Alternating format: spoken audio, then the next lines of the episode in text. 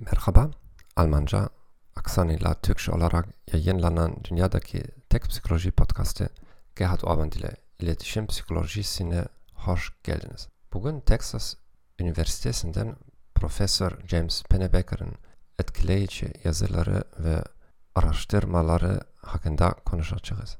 Kendi geçmişinizden travmatik olaylar hakkında yazarsanız bunun etkileri nelerdir?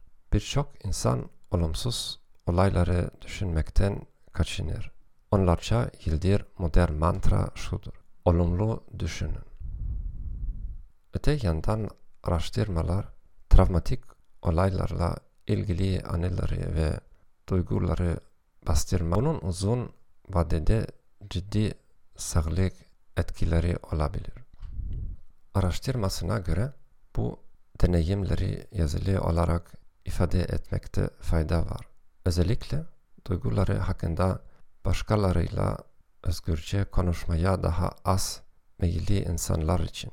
Örneğin agresif erkekler gibi. Etkileyici yazmanın yıllar içinde belgelenen faydalarının bir listesi. Bağışıklık sistemi nispeten daha iyi çalışır.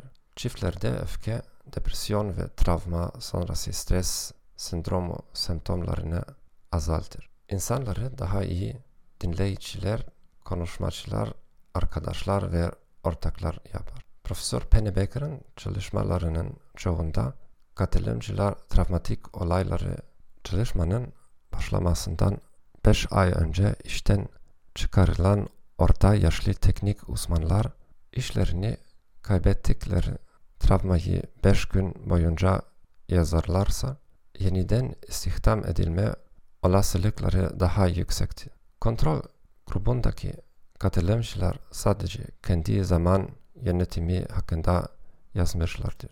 Alıntı yaparım.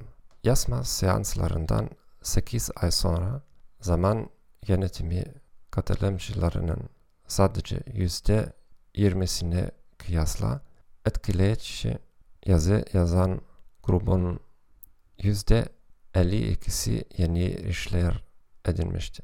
İki grup aynı sayıda görüşmeye gitti. Tek fark etkileyici yazarların daha fazla iş teklifi almasıydı. Bu podcast'i dinlediğiniz için teşekkür ederim. İyi günler dilerim ve hoşçakalın.